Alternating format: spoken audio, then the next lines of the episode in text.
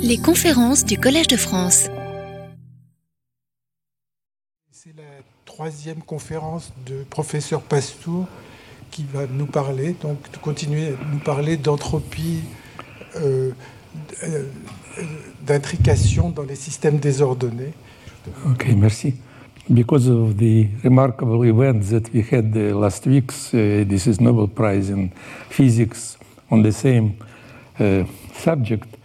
So Professor Derrida and myself decided to make certain certain devi- deviation from the main mainstream, and it will be something like that today. So I hope that it will take a part of the first hour to discuss uh, the essence of the of the question that was raised by Einstein, Podolsky and Rosen, and then uh, quite remarkably was solved in a certain part negative, part uh, positive way by John Bell.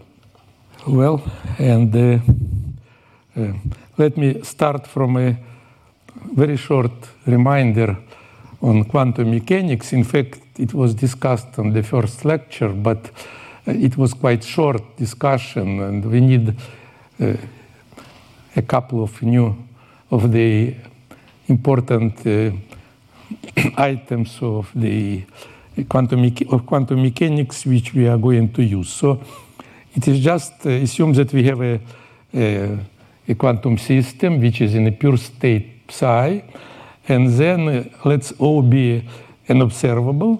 Then we just uh, it is a piece of linear algebra. It's Hermitian operator. Therefore, by spectral theorem, oh, there is a. Excuse me, we didn't. Okay. I, I believe that. Uh, could I have the pointer? Well. Well, I'll I'll try to use. So we have a. Uh, Hermitian operator. It is not related to quantum mechanics, but by the way, it was developed by initially Dirac, and then uh, von Neumann made a beautiful theory. Uh, I mean the spectral theorem for Hermitian operators. These are eigenvalues, these are eigenvectors.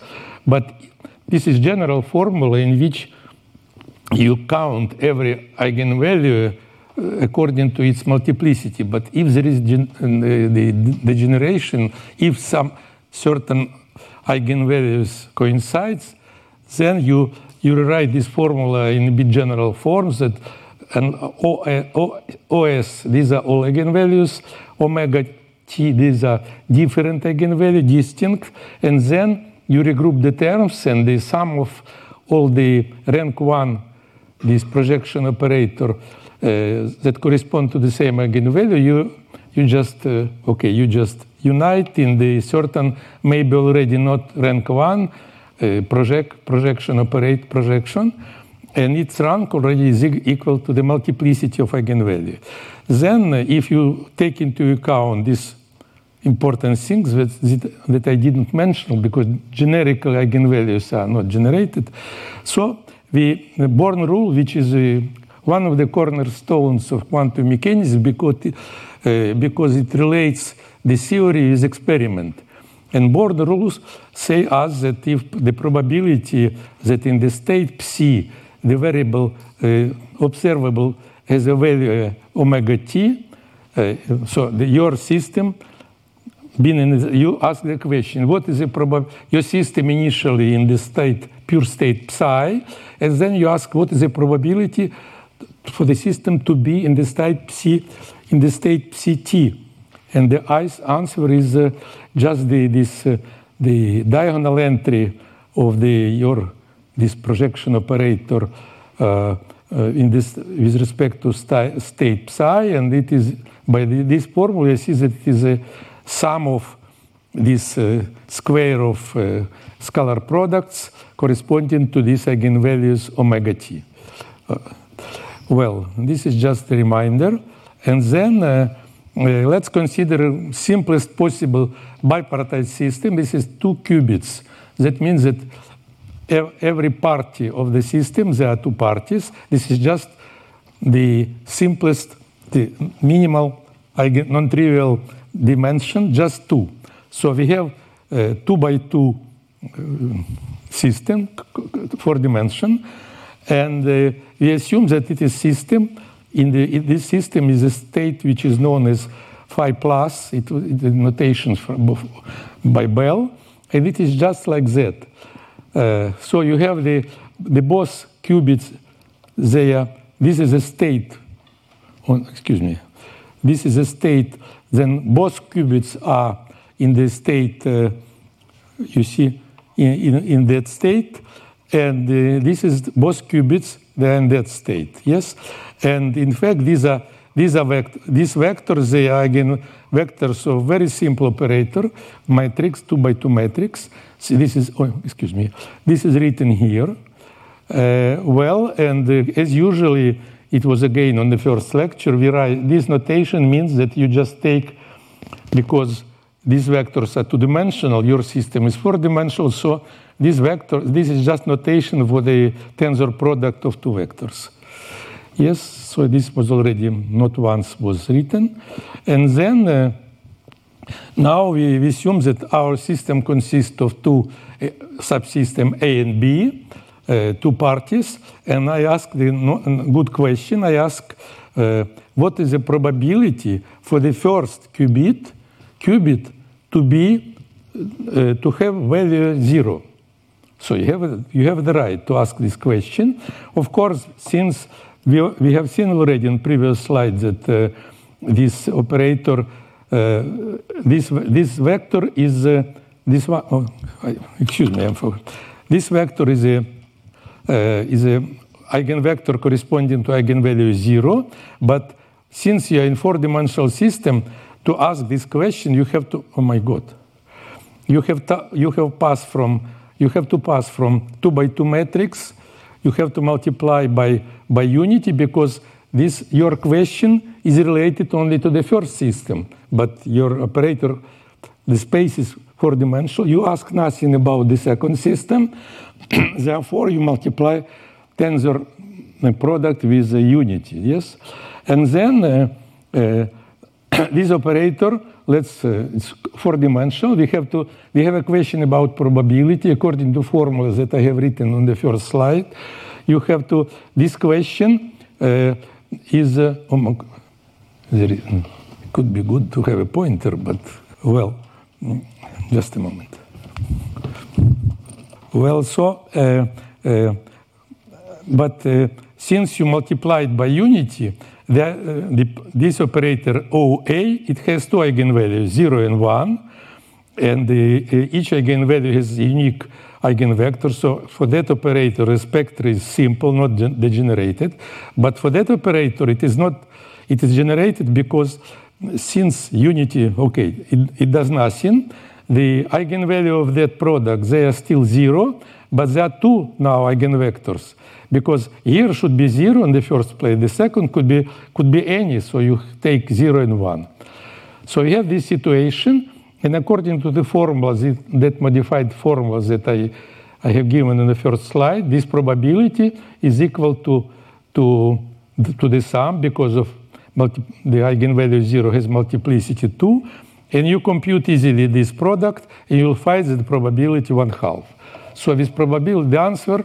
Quantum mechanics says use the, the the probability that the first qubit is in the state zero in the system of two qubits is one half, and since it is one half, it is clear that the second eigenvalue one also you can observe is the same probability. So if you do a lot of experiments measuring that, so you have a statistic, and statistic will be. Okay, fifty-fifty. Well, so, but it is, I, I haven't used this, this term before, but according to, because we didn't discuss too lot, too much the, the measurement, because the measurement is the most delicate part of the quantum mechanics, so I had no time to, to, to, to go to, to the subtleties. And uh, just mentioned that Born rule, but in fact, it's more general things because the philosophy is like that. You have a, your system in certain state. Then you ask a question, what is the probability to find the system in another state? You measure, and the measure made a collapse of, this is Copenhagen interpretation. After the measurement, your system will be in the state with a certain probability uh, on which you ask in a question. So according to that, uh, this uh, we started, the pre-measured state was like that. But after the measurement, your system will be in the state. You have to, you have to proj- project your initial state. This is Born rule to the to the measurement measured state, and uh, this has to be a state that you have to normalize it uh, anew. So you have to divide by the norm. And if you do again this simple calculation, you find that the post-measured state is zero zero. And this is a pure state after the measurement. Now assume that the, the second party, this is B party, so jargon of quantum infor, information theories, they do not say A and B, say Alice, Alice and Bob, but I prefer less personal, personalized terminology. So we have a question. Uh, okay, this is a misprint. Uh, I have to ask, uh, okay, this, this has to be written Q B. So I now Bob B would like to to to to know uh, what is the probability for his for his observable O B to be in that state. He has in that state zero, and he found the probability is one. And what does it mean? That after the A measured this probability, this um, its own uh, observable, uh, the, the, the observable of second party is fixed, is already given immediately, no probability, probability one. And it is, it is what was a puzzle for uh, this uh, famous author Einstein, Rosen, and Podolsky. They said that, and uh, there is, most important thing that there is no time here. This happens immediately. So it could be, uh, and the, the question by, by Einstein, naturally, the author of special relativity, is that how it could be, because there is a maximum limit of, the, of anything in the world. It should be light velocity, and what is going on? Why? This could be immediately. There is no, so you have a You have an action, certain action, your system, which happens immediately, not after the time c, c multiplied by something. And it was it was called Einstein paradox. And uh, Einstein said that it is impossible. And uh, uh, so, quantum mechanics, it depends already on your on your characters. Einstein. People used to say that he was quite a gentle person. He doesn't say, many people after said that quantum mechanics is not correct. He said that it is not complete. There is something missing in this theory. It, it can't pretend to describe the nature completely. There is something behind of that. And he called this something hidden variable. So thus, there are some variables. Notation by Einstein, uh, this from that paper of thirty-five. So, t- uh, in addition to the to the wave function, which is a basic object of quantum mechanics, there should be some parameter which we do not know. Nevertheless, these parameters to to, to fix to to describe your system uh, completely, uh, the parameter should be somehow used.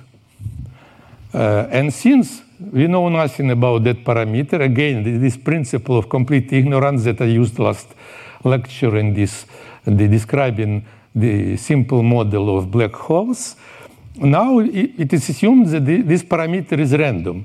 Of course, we do not know the probability distribution, but we know that it is ra- random, and okay, as I have written uh, here, it uh, okay, it could be maybe learned in the future, maybe in, in the next century, okay. Nevertheless, but at the moment, this is something unknown, and uh, we have to take this into account. It's a bit, if you would like, a simpler Examples of this kind of philosophy assume that you, you calculate something in certain approximation, and you find that your quantity is, okay, you, you have, a, you have for the, its distribution just a peak, yes, and a quite sharp peak.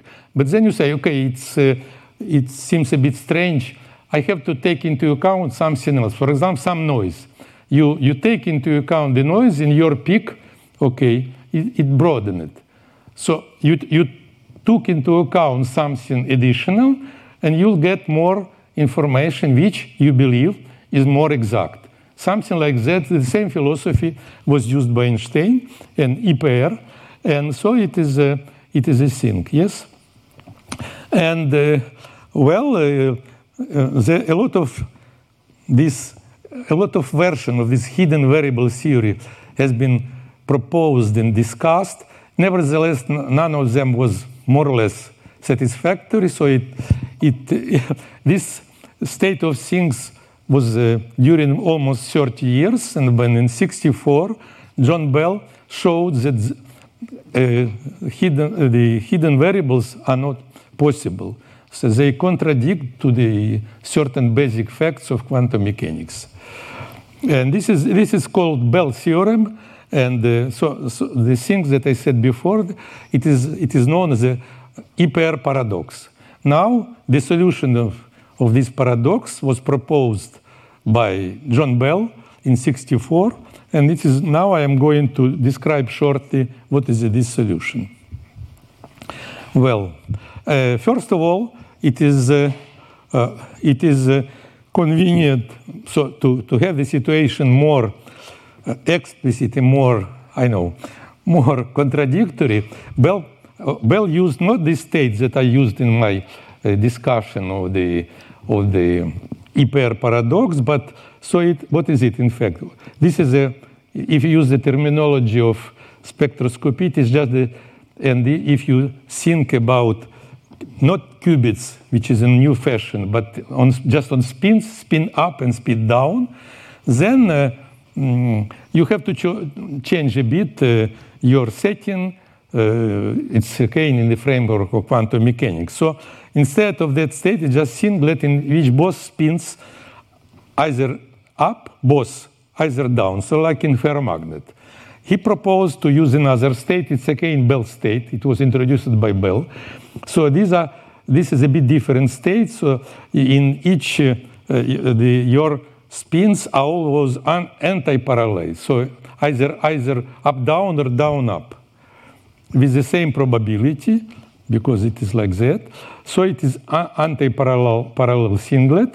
And now we use instead of that variable that I used, uh, just a bit different variable. They are simply related. This is just uh, Pauli mat- matrix that corresponds in quantum mechanics. This matrix describes precisely to uh, use this precisely to describe the spin.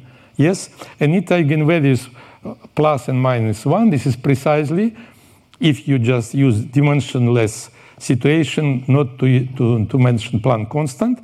So spin will be either up, either down. So it's observable to measure spin.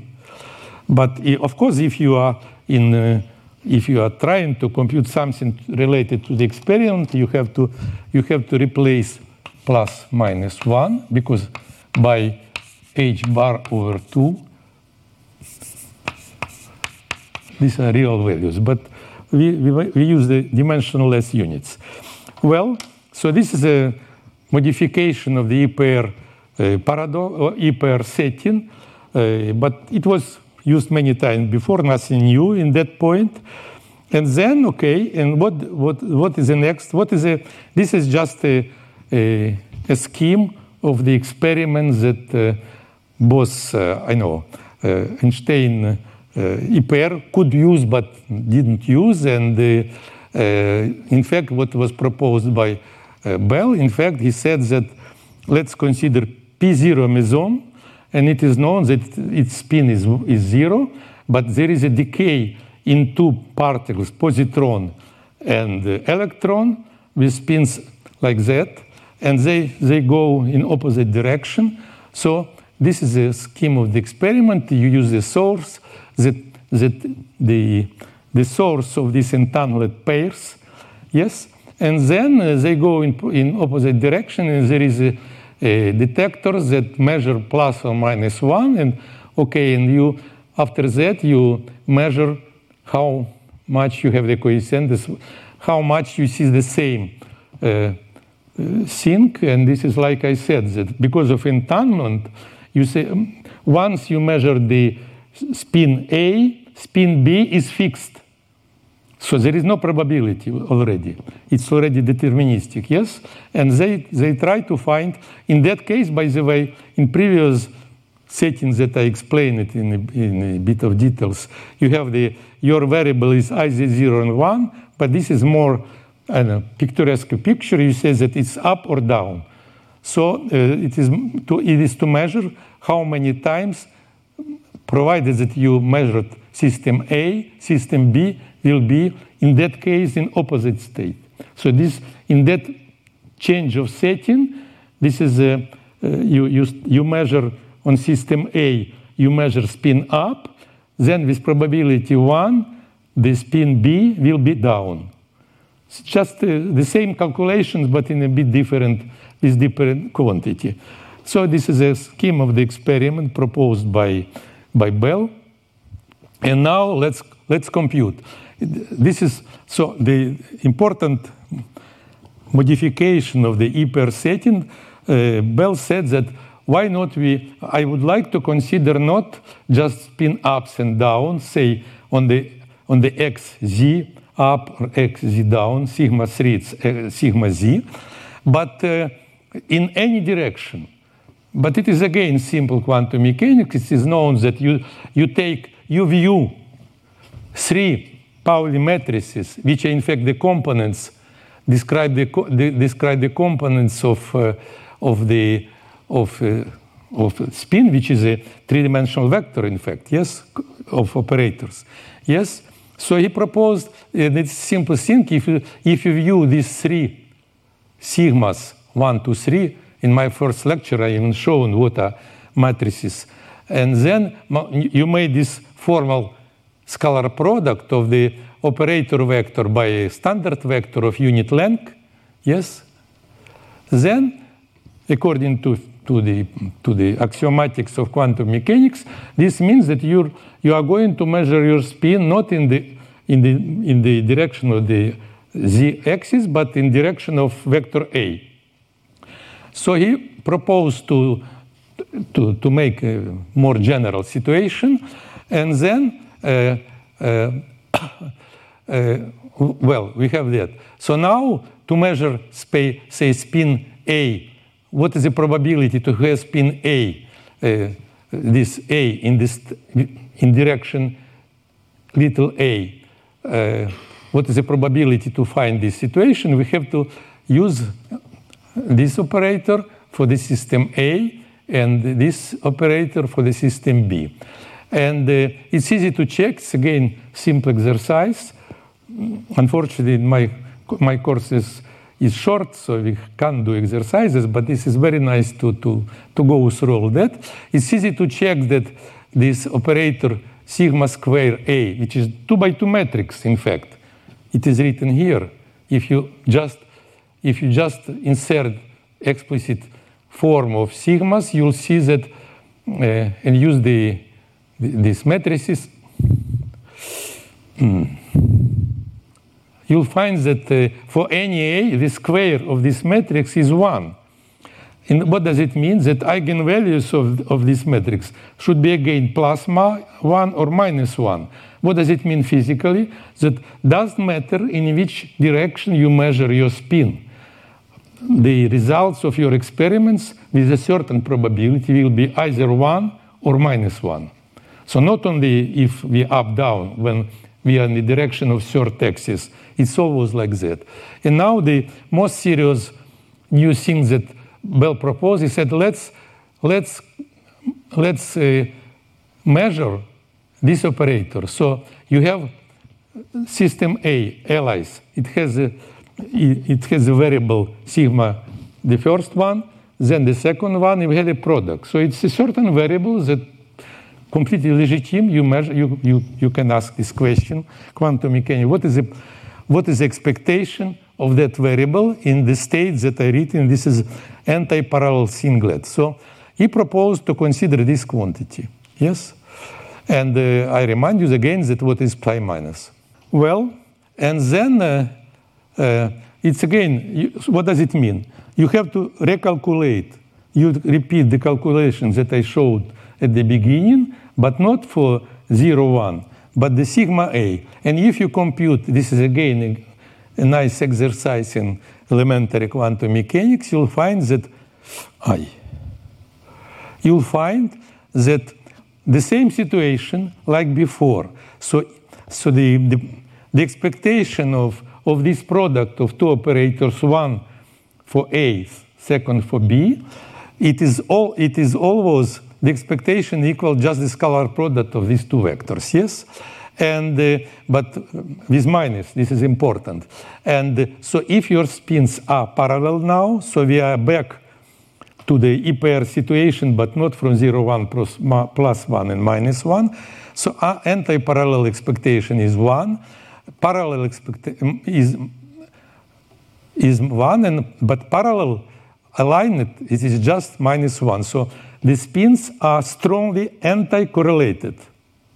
Well, again, so we just nothing new. We just repeated the calculations of E-pair in a bit general situation. Yes.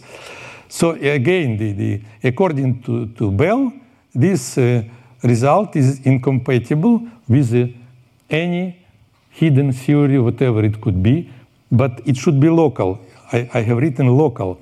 That means that uh, I'll show now what does it mean, because in principle there is unlocal hidden theory, and Bell say, says nothing about the unlocal things. It is still open, but it is not unlikely. It's unlikely, of course. Yes. Okay. So we just pass to the argument of Bell. Uh, uh, so what did he say? That Uh, okay, uh, the first item, just repeating, just repeat, in fact, the, the argument of, uh, of Einstein to propose this idea of hidden variables. Now it is denoted by lambda, and uh, uh, uh, this is a locality, as I said, that it is assumed, this is an assumption on the would-be hidden variable theory, that the, the measurement of A and B are independent. And this is in, indeed the explicit form of this locality uh, okay, axiom. Well, and uh, whether they are uh, hidden variable or not, we also can assume without loss of generality, in fact, just renormalizing that, uh, that uh, uh, this is what, the, the, the, there are some functions that takes values one plus minus one for every system. In the in the E-pair setting, it was just this variable O A uh, times one, which is just uh, uh, excuse me one zero zero minus one, and its eigenvalue again plus minus one. So it is a it is a hidden theory analog on the E-pair quantities. Yes, so. He assumes that uh, there should be these functions A and B, which depends in E-pair setting, in quantum mechanics setting, it was just, each of them was function just of respective vector A and B. But here we have to add this, uh, this uh, uh, hidden variable. Well, which by, by, by the idea Einstein, adding this variable, which is random variable as a certain probability distribution, we assume that these variables, they, they somehow describe completely the situation. And uh, we assume, like in the E-pair case, because this is a counterexample for the E-pair case, we assume, and this is quite important, that uh, when, you're, when you have a, these two devices, and when the orientation is the same, then this anti-parallel, then A and B will, will have the opposite signs. So this is just precisely repeating the setting of E-pair uh, argument, but adding a hidden variable. Well, And what? And now this is a this is a proof. Just just one page. Bell made the revolution in quantum mechanics, but by using just it's very short paper, absolutely clearly and concisely written. So uh, let me just it's written here, but uh, let's discuss a bit. So we have so we have according to this idea of hidden variable theory, now the expectation should be not just the product of that things, but should be averaged with respect to the value of of, uh, of hidden variable. Yes, we do not know this function rho, but okay, God knows.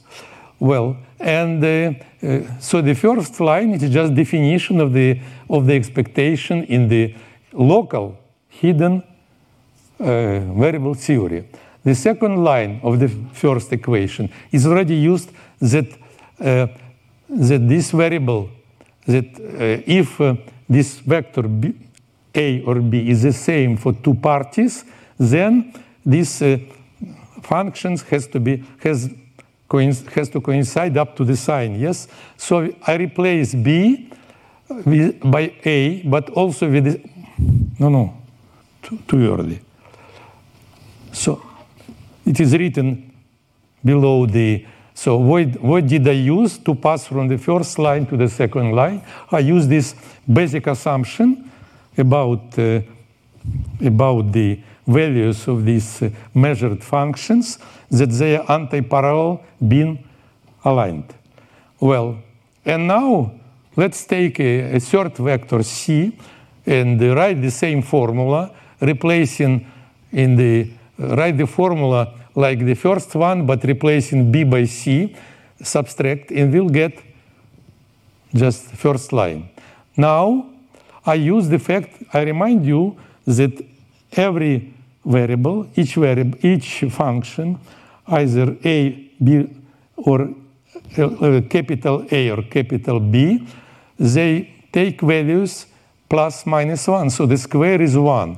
And you, you can easily check that the second line coincides with the first line if you just, uh, okay, just uh, the first term is written outside of the parentheses, but the second term will be equal because they are to be, you see, there is this factor and there is that factor, and their square is one, therefore you will come to the first line.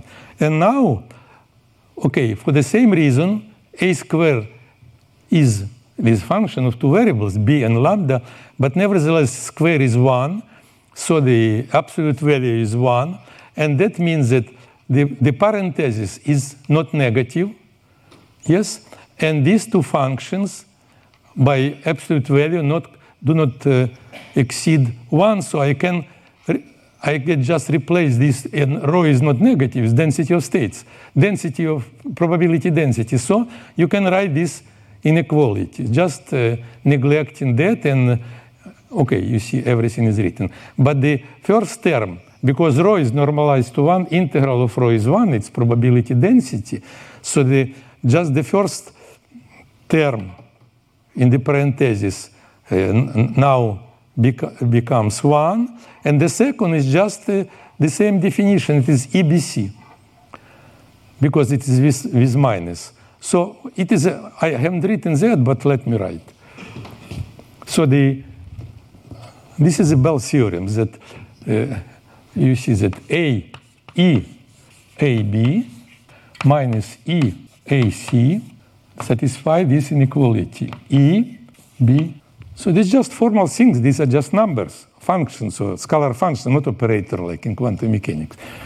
Well. And this is the mathematical part of, of the Bell theorem. Now, let's check.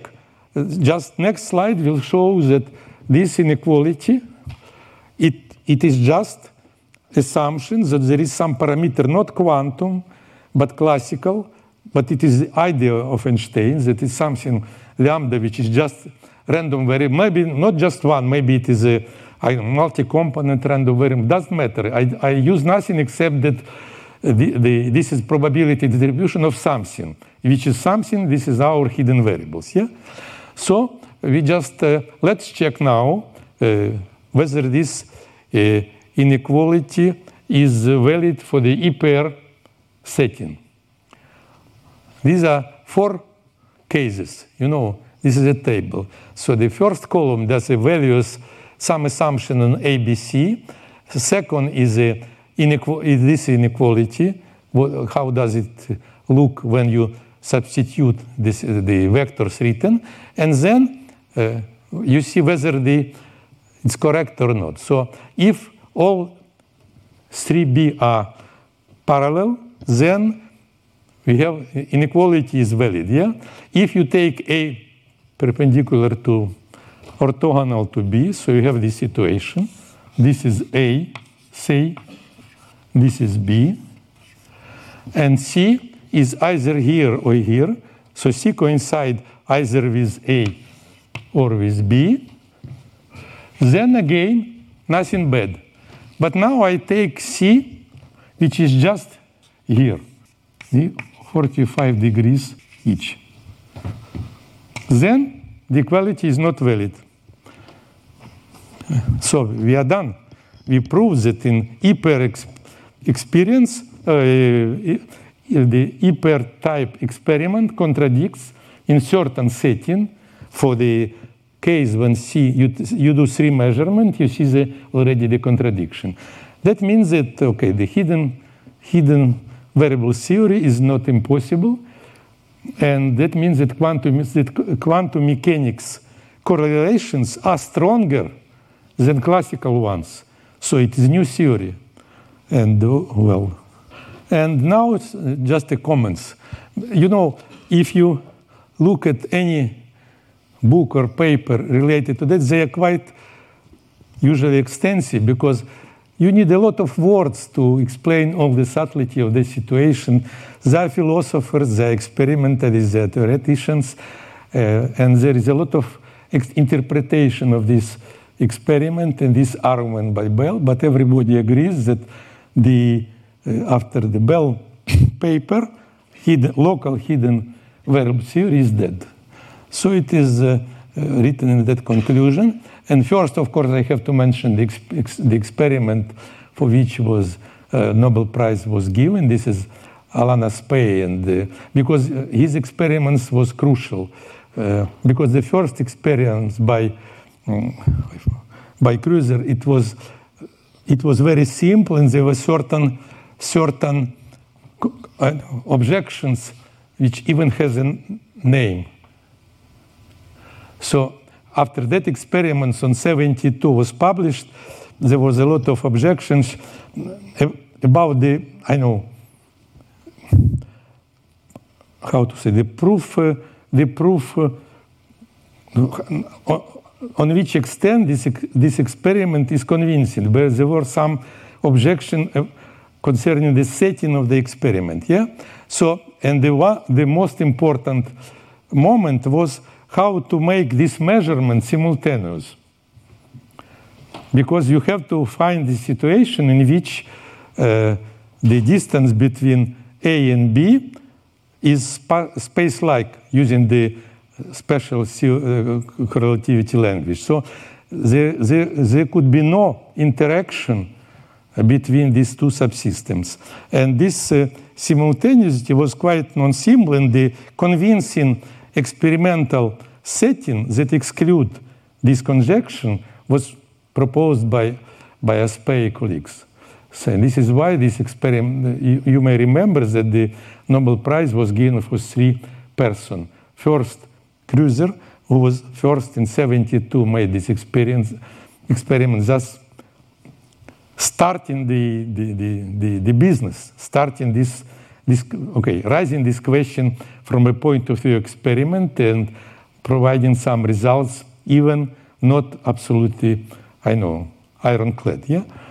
Then there was, a, as ten years later, there was Aspect who just proved precisely, and nobody objected that basically everything is, is made quite uh, convincingly, and the, the, the The contradiction was found. This, this uh, uh, inequality is not valid in, in the setting. It was not precisely like, like I wrote. It's a bit more complicated, but Nevertheless, it was a very nice trick how to exclude this objection about simultaneous situation. And then uh, this, the third person that got a prize was Anton Zeilinger, but he, he did not discuss precisely E P R, just assuming that entanglement exists and is a good an important notion. He invented some procedure which is called quantum teleportation. And it was basically one hundred percent on the, on the states of these Bell states. So therefore, uh, it was a, one of the first demonstration of utility of not just the abstract notion entanglement, but utility of this notion in, in just in quantum communications. And then later there was a, it was ninety-five already, there was an absolutely superb quantum computer algorithm by Peter Shor that uh, by using again entanglement, he showed that you can, you can propose the quantum algorithm that, that can break any code. And this is why some people are waiting that quantum computer can be constructed and somebody can can break any code, in particular yours and mine, uh, uh, carte bleue. But on the other hand, the bankers, they are trying to, to understand how it could be avoided.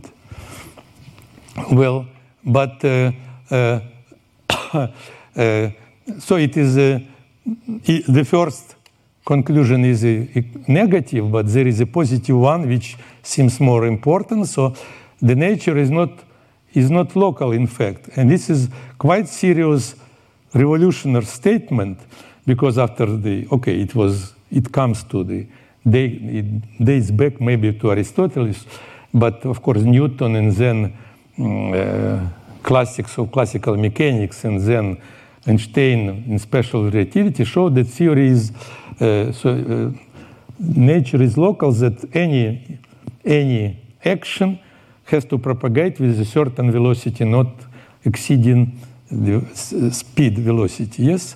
Uh, speed, uh, light, light speed, yes? So it was, uh, it was serious, uh, I know, support for quantum mechanics. And there is, I just, okay, can't, uh, can't, uh, okay, I added one more thing, which is also in a way new, and we, will go in, we are going to discuss on, on this in next lecture. There is one more demonstration of that non-locality. Non-locality is just if you pass from few-body problem, almost all these uh, discussions that I had before, uh, in large part of quantum information theory, it deals with the spins. And okay, so there is no question about symmetry, anti-symmetry of your wave function, yeah? But if you pass to real many-body system, we know quite well that there are in fact basically two situations, bosons and fermions. And because of anti-symmetrization, you immediately see that even, so it's very simple to get uh, entanglement system, because the if you ask myself how to how to to create entanglement experimentally, the, the answer is generically just by by forcing part of the system interact. So to show you use them interacting, they they become entangled, and then you switch off interaction, and they li- they are living like that. Like in the Bell experiment, there was P zero meson in which positron and electron lived before. After the decay, they go apart, but they are already after interaction, they are entangled. So the most, it's not only way to make subsystem entangled, but most uh, natural and physical way, this interaction, yes? But for fermions, for example, you can use the, you have two, two particles, yes?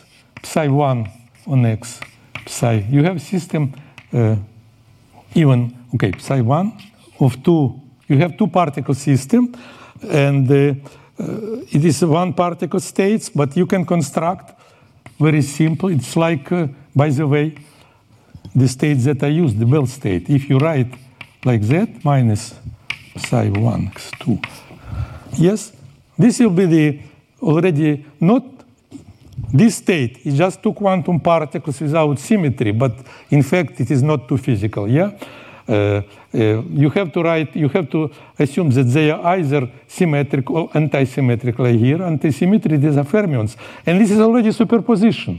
So every term is a product. That means the particles do not interact. Otherwise, it will be just a function, a unique function, okay, of two variables. If two fermions are antisymmetric. But here, yeah, they do not interact. And nevertheless, just because of requirement to be antisymmetric, it's already entangled. So free fermion, fermions, even being free, are already entangled. So it is another reason to get to be in that situation. Well, and uh, this is a bit long text. Uh, I'm not sure that, uh, but uh, uh, this is about the causality, because it was, in fact, the main objection by Einstein that uh, we have problem with causality because, according to special relativity, uh, any action, any change which some part of the system could produce in another part, it's, uh, it propagates with this velocity not bigger than the light, yes?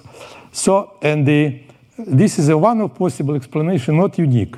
But myself, I somehow liked it more that you have to just recognize that this, uh, there is no, I know, no physical actions to get, to get this collapse of Of uh, this is in fact the, the question about the collapse of wave function.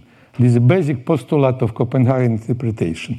So it is somehow not causal and not causal. And this is myself. I have a very simple case, which is in fact the question for the students that started to to study special relativity. And the, the standard question is is as follows. So let's take a Uh, okay, a spotlight, very strong, and take take the a cylinder of very large radius, and now there is a beam of light. And if you rotate rotate this spotlight fast enough, and if the radius is large enough, then the the the speed of this spot light spot could be could be bigger than the the speed of light. Is is this the contradiction to to quantum mechanics, to special relativity? No, because there is no. It is just the. It is just the. the how to say? Mm. I forgot the word. Как тень? Как сказать тень? Shadow. Oh yeah. This is just the spot. There is no physical things going on. So it is quite possible and no contradiction. And this is something like that. So the entanglement is a bit ideal things, so you can't see it itself or collapse of uh, wave function. It just happens outside of experience. You see, of the experiment, you see just the result. I am not sure that I explain it, I know, coherently enough that uh, point of view. But okay, this is uh, the one of the interpretation of the Bell's situation, uh, the okay, the, so to say, contradiction between E P R and Bell, that uh, somehow uh, explains that there is no no harm in that, that it's could quite possible because it's a bit uh, I don't know outside of the of the. It's not a like like it is written not a some change in the okay physical action. It's a, it's a bit different story. So in a way, in a way, this kind of interpretation corresponds to the point of view which was uh, used. In fact, I know most of physicists that are doing quantum mechanics, not itself or I know anything related to the quantum world, any calculations, any. So uh, this motto looks like that: shut up and calculate. So it's too much philosophy. Most of physicists used to say it's too much philosophy. There is quantum mechanics is absolutely clear cut set of axioms. And using these axioms, you calculate and you get the result, which in complete, I know, agreement with the experiment, with experiment. So don't think too much about philosophy.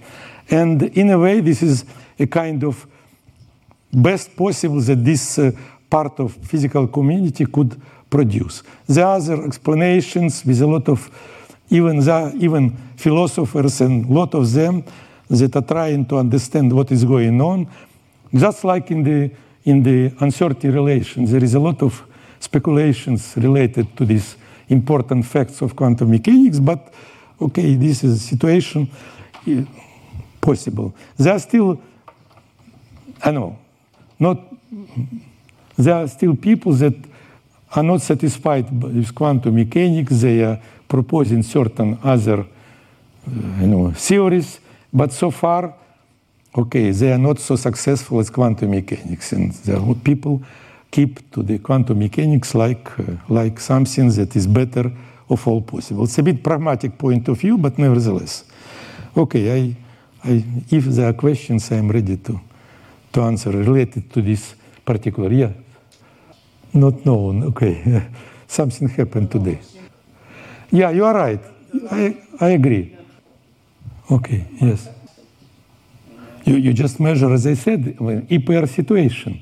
You just before to computing, for example, this complex thing, before to, to measuring something like that, you do the classical E P R. You just measure uh, first, uh, you take the simple variable, just this O E, this one, and you measure, you see, the, you obtain uh, with probability one half, you take up or down. No, no, no choice here. But after that, you measure. Doesn't matter. The, doesn't matter the value. It's important that any value that A measure something, say plus minus one, but in any in some direction. That after that, you measure the second system, and you see that it is always in the in the in the pro, in the opposite. With probability one. And then, as I understand, you do this more complex measurement.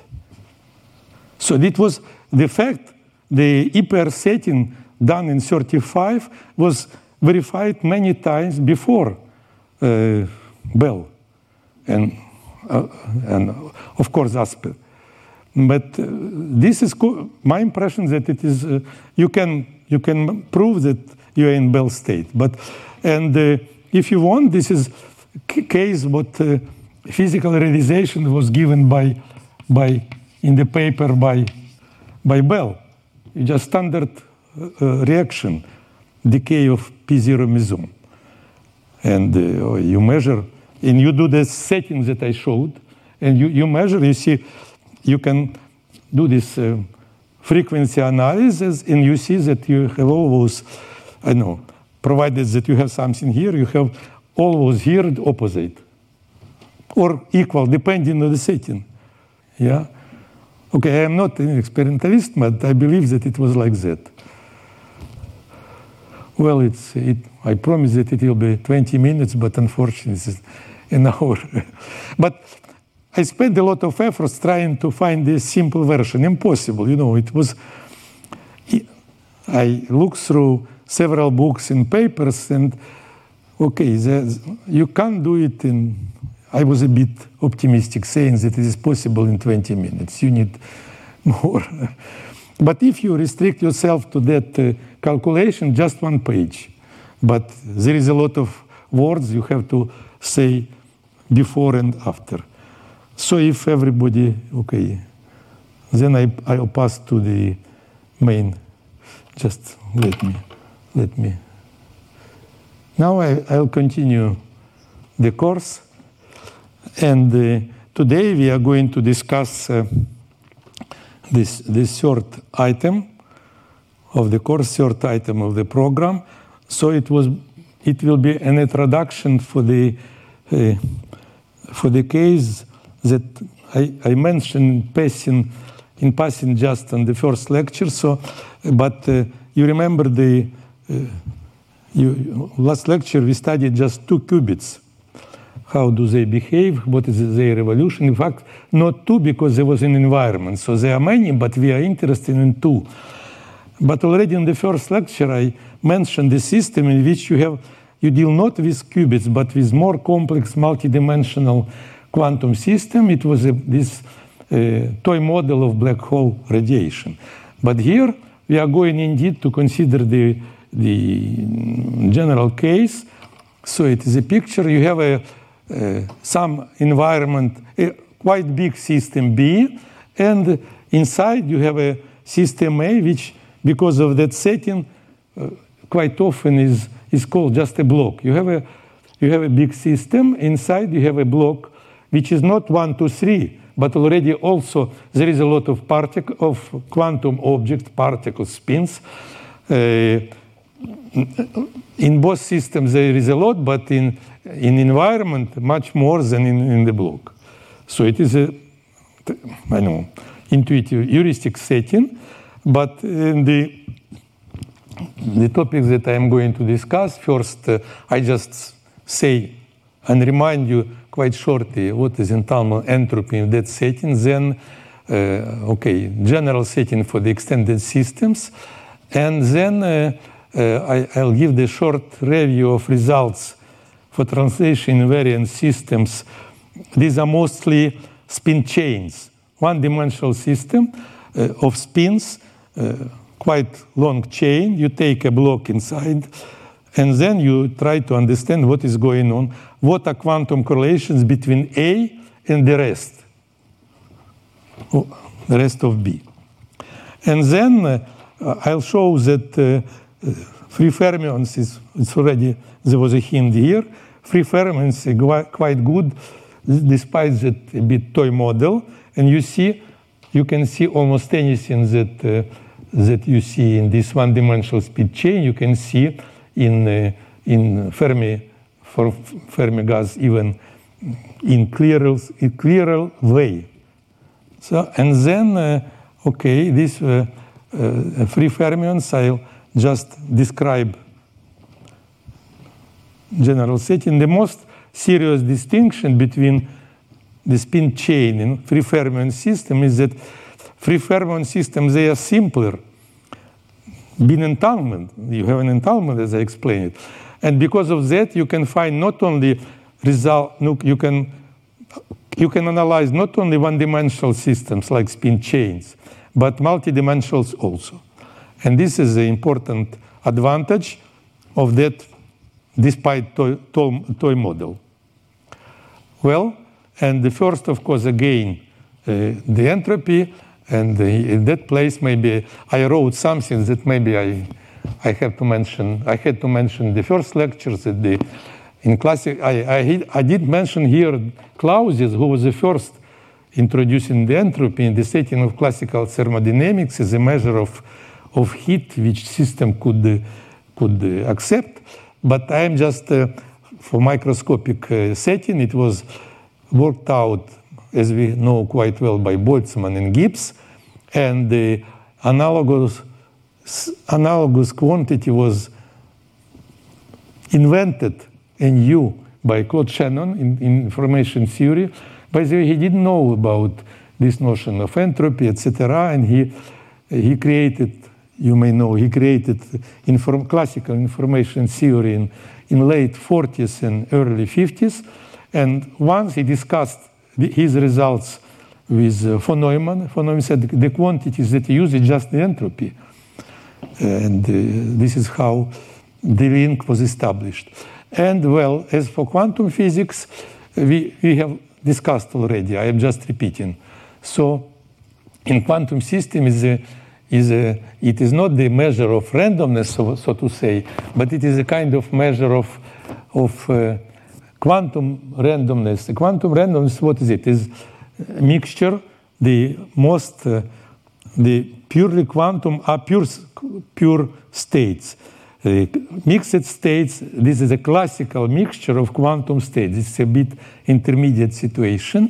And uh, the entropy, as, as I mentioned in the first lecture, could measure this, the, I know, the, the amount of mixedness and amount of entanglement. Yes, and uh, to, to uh, the most interesting things, not just the the in, the, the entropy of uh, whole system, which is which is quite often pure. For example, start from the universe. It's it's pure state, like for Gibbs. His uh, basic ensemble in classical statistical mechanics was microcanonical ensemble when the system is just fixed energy. Yes. So, uh, but it turns out that quite interesting is the entanglement entropy, which you you start from, say, bipartite system. It could be even more part- parties. Then you you take uh, the corresponding density matrix, and uh, yes, uh, and then uh, okay, this is yes, and then you you reduce you trace out the degrees of freedom on B. You get the reduced density matrix, and you can comp- calculate the corresponding uh, quantum mechanical von Neumann entropy. Well, in the uh, on the last lecture I mentioned other quantifiers. It was, uh, I, rem- I remind you, uh, negativity, concurrence, and quantum discord. They are, in a way, more exact and uh, more up to the point. But the problem is that they are so com- compl- complex. They are so complex defined that you can't even hope to calculate these quantifiers for system that contains a lot of qubits. But we are going to discuss precisely that situation.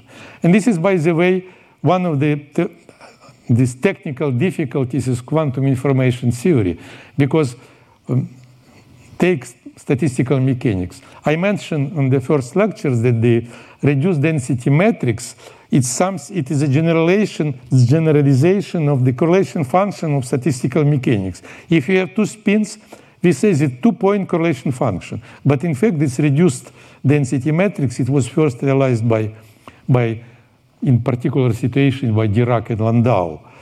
Well, but if we are dealing with, say, one hundred or thousands of qubits, then it's hopeless to compute the concurrence or negativity. It's too complicated. So we, we are going back to the simplest quantifier, the entanglement entropy, because of technical okay, difficulties to calculate other, other quantifiers. Well, so in that lecture I will, I will use the entanglement entropy as a quantifier only.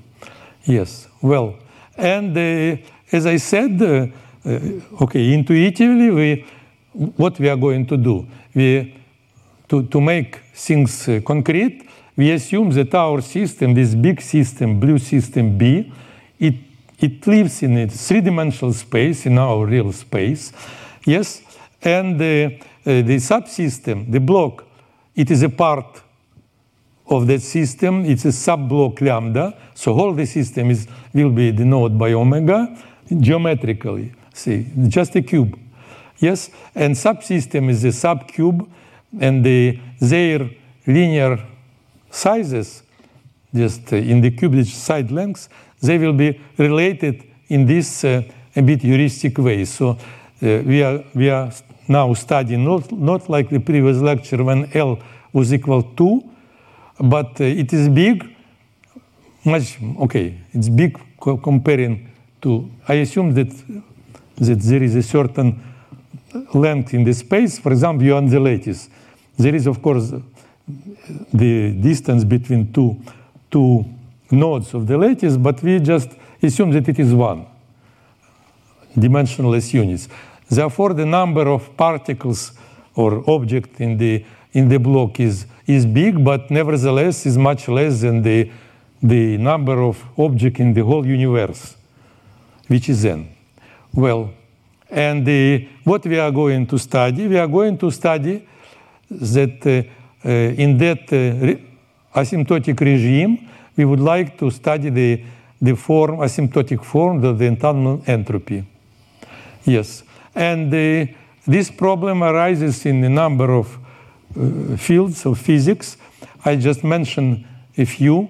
The first, it was, it was somehow found in black holes, And we already mentioned in passing this situation in the second lecture. I showed that uh, it is a toy model of black, uh, black holes. And by the way, over there we use this inequality already. Different version of this inequality, yes?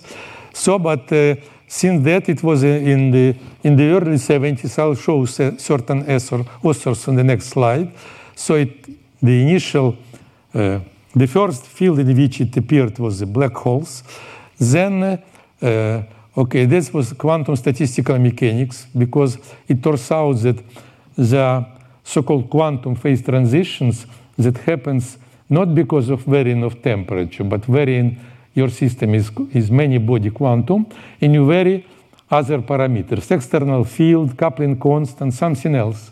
For, then you'll find that even for in one-dimensional system, because in generally, if temperature is not zero, then there are no trans- phase transition in one-dimensional system, short range. But uh, at zero temperature, in ground state, even in one-dimensional case, you can find a phase transition, and this is called quantum phase transition, yes? Yes, and uh, uh, recently there was another subject, quite, by the way, active. But there was a question, okay, how to reach the equilibrium? In classical mechanics, look at any book, you see that equilibrium just because of exchange of energy or particles between the system and the, and the environment. But uh, there was a, but if, if you take a, uh, a, just a moment. Yes, if your system is, is closed, like the whole universe, yes? So there is no environment, and there were the question, how do the system reach the equilibrium? And the, the idea that put, was put, put forward by, by Deutsch, Charles Deutsch, that it is because, okay, your, our system being closed, it is in quite excited states usually, it's analog temperature. And because of that, there should be some kind of of equilibration or say thermalization. There is a lot of papers, including the numerical results, et cetera, showing that this conjecture is quite, quite natural. It is even uh, there is a name even for that conjecture and for corresponding results. It's called E T H, entanglement thermalization hypothesis. Well, so we see that it, it touched, so because of entanglement now, not because of exchange with the external world, which doesn't exist if you are in the closed system. So, but there is a quantum reason, quantum randomness instead of environment randomness somehow, uh, uh, no, no, strive the system for the thermalized, for the somehow equilibrium state. And all of these things, they They are based on the calculation of the entropy, et cetera. Uh, so there is an enormous amount of work on that subject, and I am just, just a little tiny portion of that going to discuss.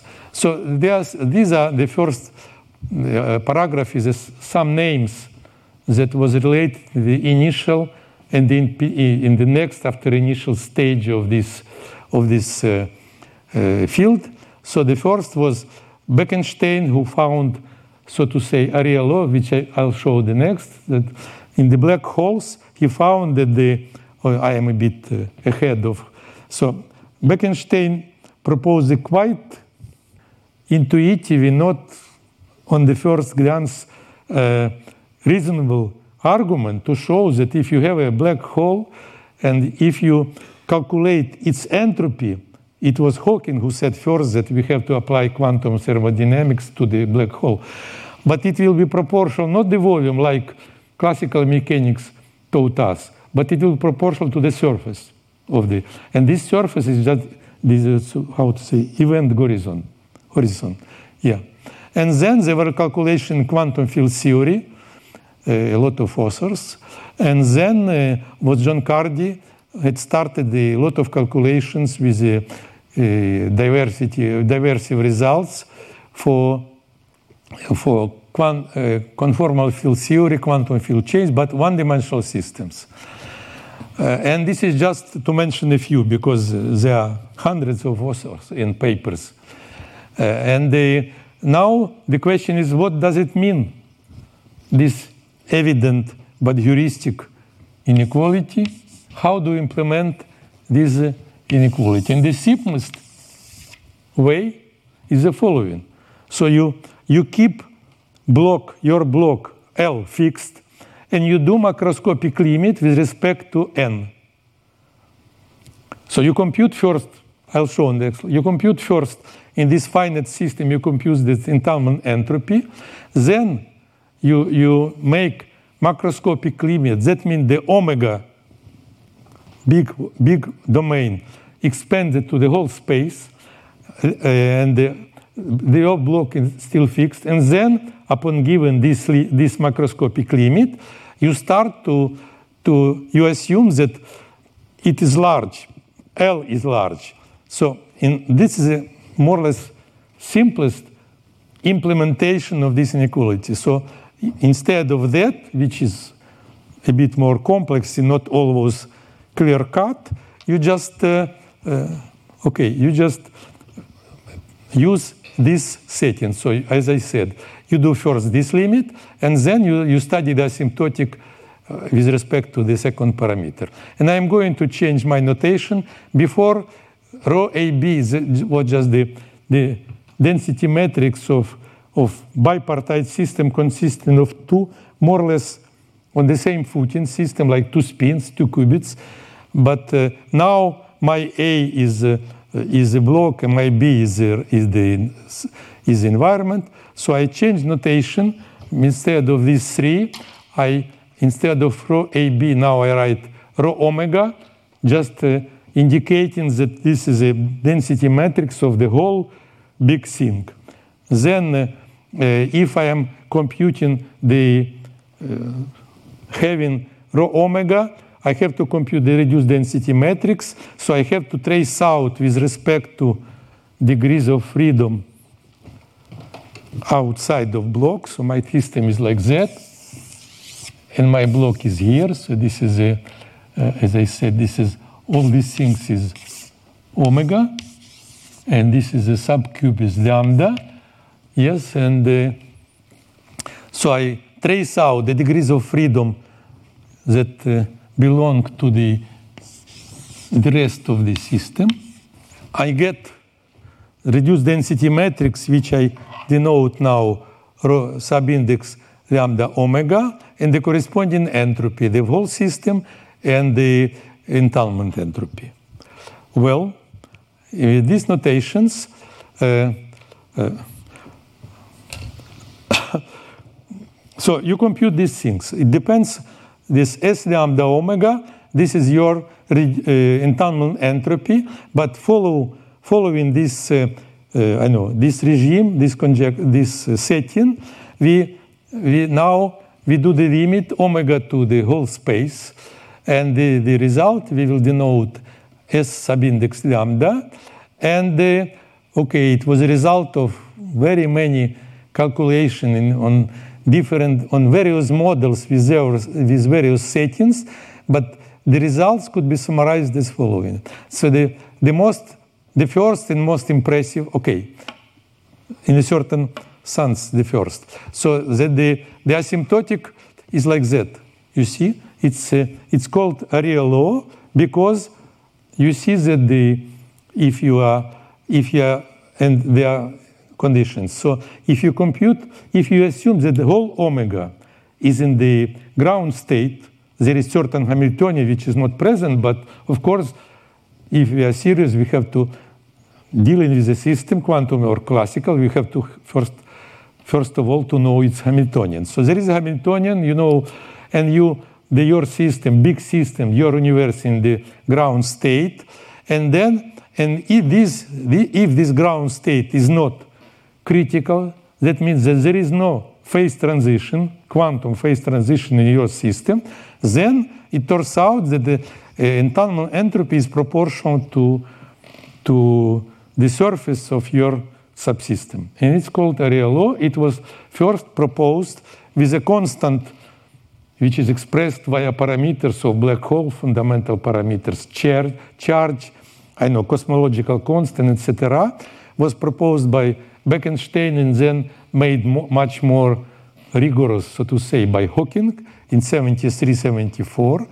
And then, and the, more or less recently, it was understood that in quite general but one-dimensional systems, you have, a, uh, you have which is in, in ground state, you will have this area law if the spectrum of your system has a gap between ground state and the excited states. And many body result quite serious. It's Michael Hastings who proved this theorem. So these are general results, but we will see much more. It is just a, a kind of su- summary of, of very many papers and discussions. Now the second one turns out that there are situations when this area law is depending on your mentality. You can say they violated or just enhanced. So you have an additional log.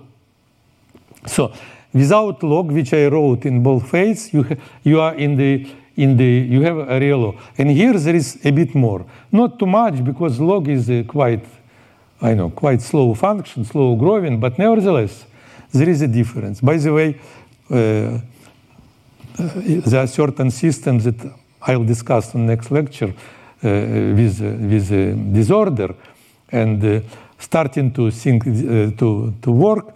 Uh, myself and colleagues of mine, we, we did a lot of, of numerics, and it's quite, quite.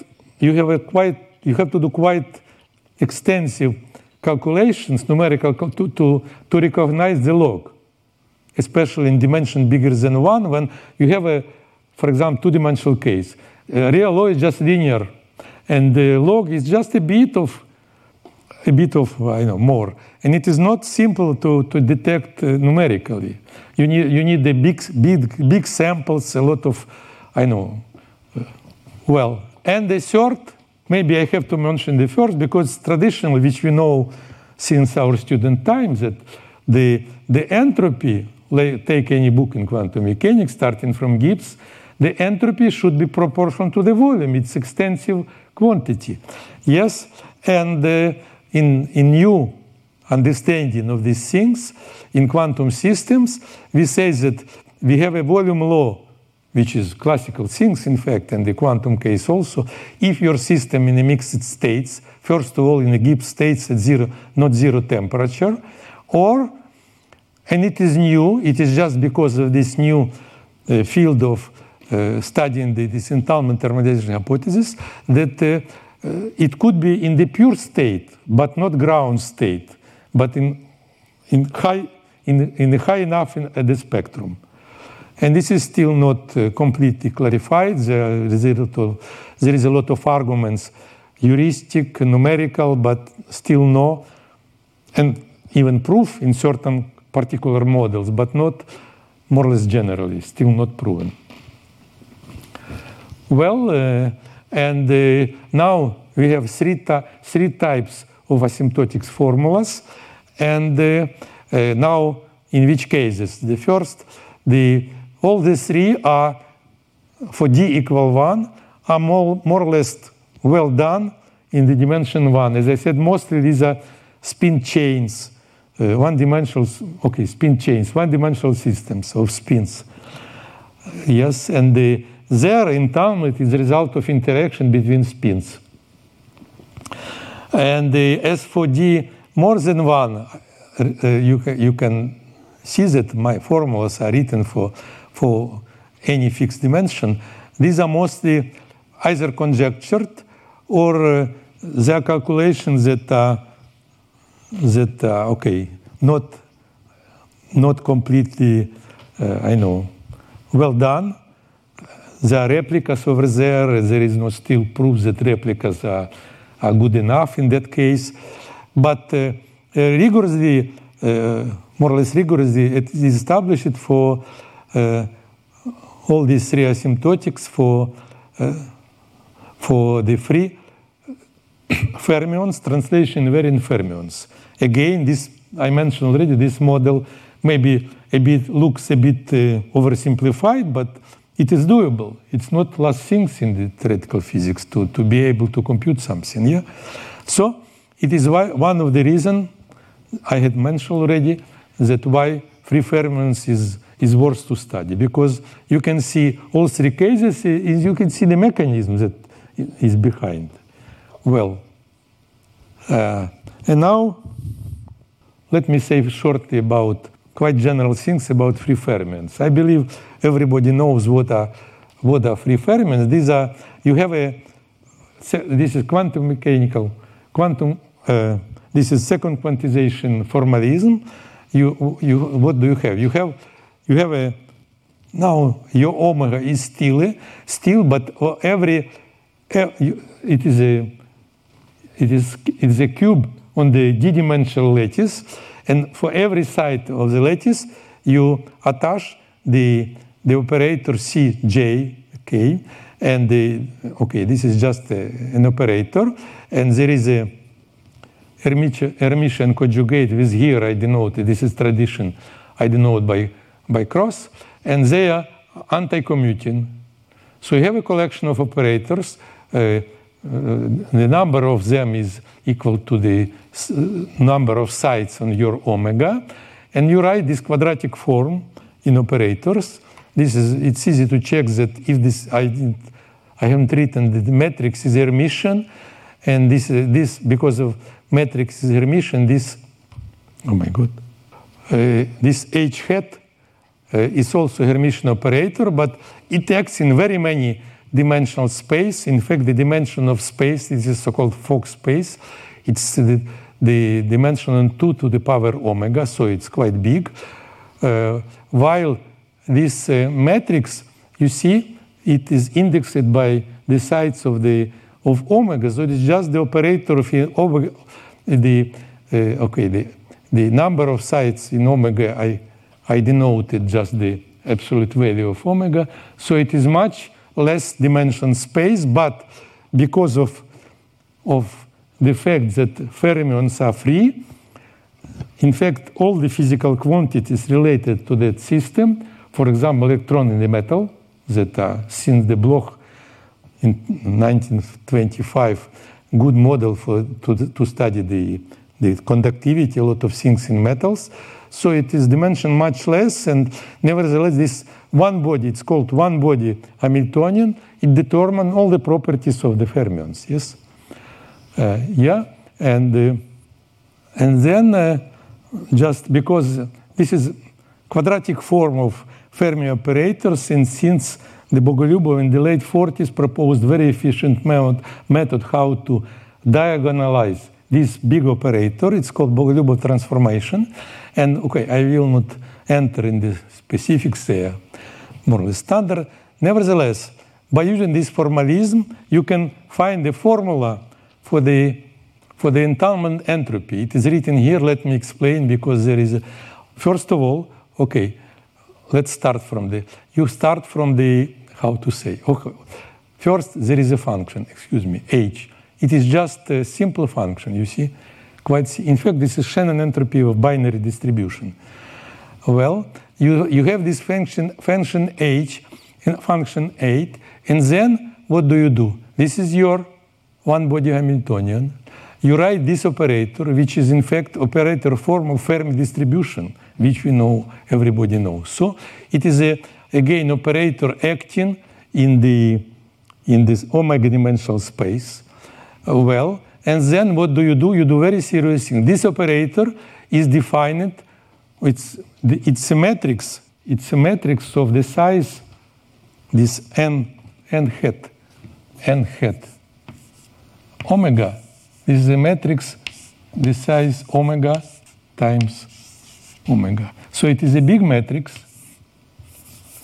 Yes, and then you just take a block of that matrix of the size, which is much less. And this procedure, it's just linear algebra. You have a big matrix, and you take a block inside, and you forget about uh, anything else outside. It's called, in linear algebra, it's called restriction. You have big matrix, then you restrict yourself to the matrix, to the entries inside the, this uh, sub-block, And this is called the restriction of, this is a restriction, and usually to the lambda. So you just cut out every, you throw out everything outside. And this is what you do. You, so as I said, H omega determines any possible quantity related to free fermions. And in fact, this is via this operator. So you, you have H omega. You, now you compute this operator. You do restriction. You'll get the operator, the matrix lambda lambda, which I denoted subindex lambda omega. And you, so this is a Hermitian operator matrix as well. So you compute the function. This is again Hermitian operator because function is real valued. And now you take trace. You make trace. And this is a this is quite nice formula because when you start, when you would like to compute something about interacting, say, fermions, the first question is you have just general definition of uh, entropy, this big Fock space. You do not know what to do next, just next step. Here, we have a quite nice formula which, which allows us to compute a lot, not necessarily. For example, you can use these uh, similar formulas to compute, say, conductivity of the metal, which is basic quantity, and many others, yes? But uh, m- myself, I would like to, to draw your attention that for the special case, this is for non-zero temperature, yes? This is Fermi distribution, just standard things. Now, if we are at zero temperature, we have to take temperature zero. You can, you can convince yourself easily that it is just, uh, okay, the theta is just, uh, theta is just a, a Heaviside function. This is Fermi step, yeah? And we know that the function like that, this is, this is Fermi, just a parameter. Energy, and here, here, uh, this. So it is just function which is which is one if your energy of your fermion below the Fermi energy and zero outside, and this is called Fermi sphere. In fact, Fermi, I know Fermi ball, yes, and uh, because of fermions, yes. So uh, we have at zero temperature, which is the most interesting case for us because, as I said before, this area law and enhancement area law, they happen only at zero temperature. So we have to, you, we can, we have to use this formula for T equals zero, for zero temperature. We have to use this formula in which n, n hat is just the, this operator which called Fermi projection. Yes, it is, uh, it, well, it is written here. So in fact, what is the P omega? Let me write maybe to make more clear the situation, yes? Uh, it is just you take, you have a, you have to, you have to, you have your operator H omega, the eigenvalues, a corresponding eigenfunctions, and the P uh, omega E Fermi is just the sum over all energy, less than equal Fermi energy of uh, of the corresponding, so this is a, so all the states below Fermi energy are occupied, outside the Fermi energy are free. And so everything is completely, I know, explicitly written, and now uh, uh, let's use this motto, shut up and calculate, you have to calculate things, yeah? And uh, uh, so if you do that, if you have a translation invariant case, in translation invariant case, your operator, one body operator, uh, so we have this formula, yes, for the zero temperature, and uh, I just explain it once more, what is it? And we have this nice conclusion that we have a many body problem, and always this is a complex thing to do, but here we reduced everything to To, do, to spectral analysis, in fact, of this H omega operator. Of course, it's very big, but nevertheless, it's already one body problem. It's often do, doable. Yes? And uh, uh, so, uh, what do we do? In translation invariant case, what is, what is it? In that case, this matrix, one body operator, is a you have to replace by depends on the difference of indices. No, because of, or like people do in, in quantum metal theory, it could be periodic with certain period, but it is already, nevertheless, it's already translation invariant, yes? So this is a basic things, so this is, and in that case, the eigenstates of, of this, uh, they are just, uh, okay, some normalization factor, which I do not write, just plane waves, yes? K, J, X, X. X belongs to the omega, and K, this is a, what is it, is momentum.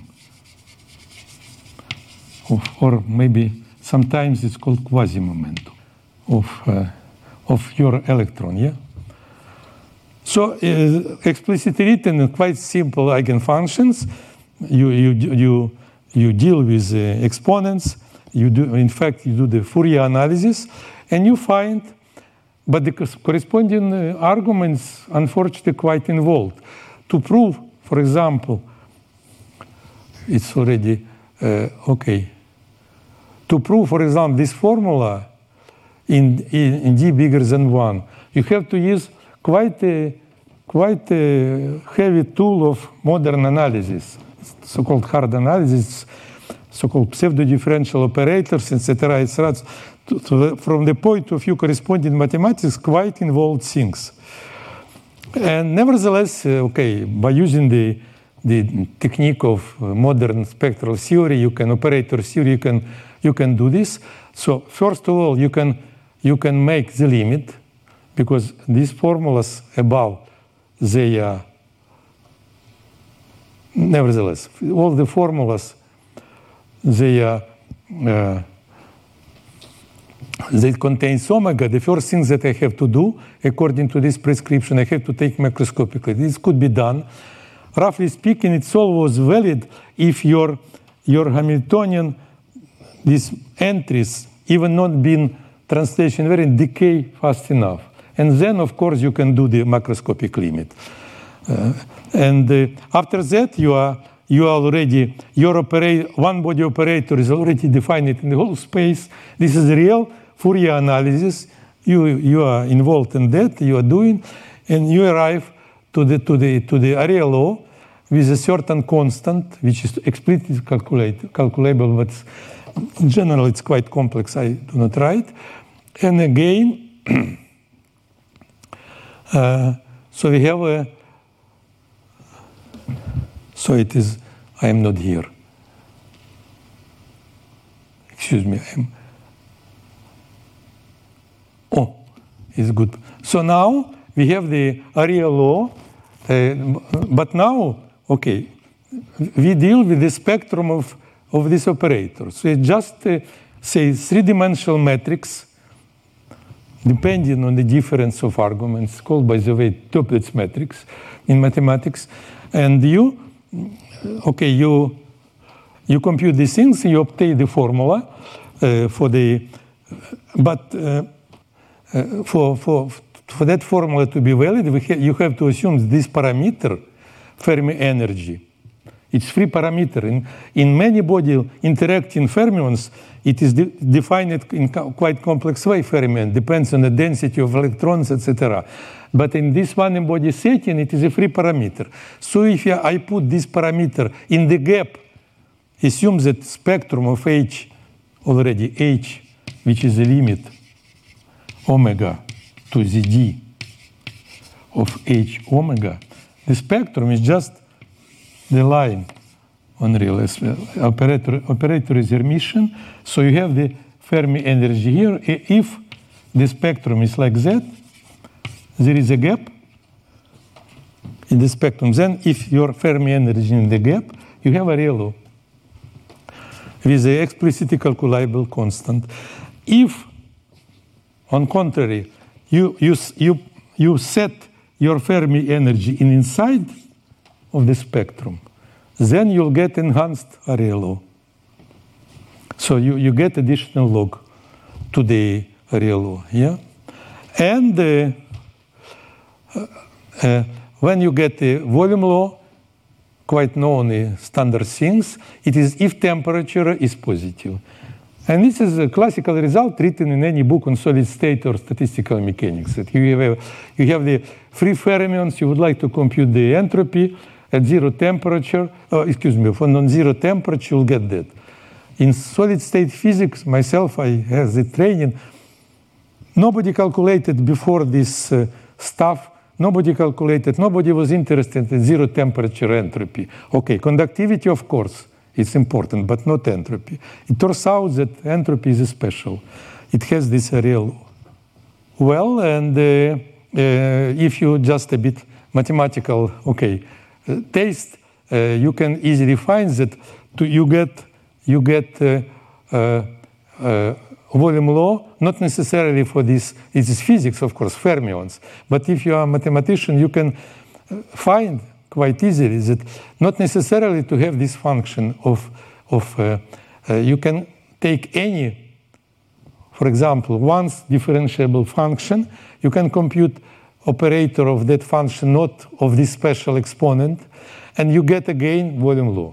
So the question why we have a real law or enhanced real law, that you, we are dealing with that function.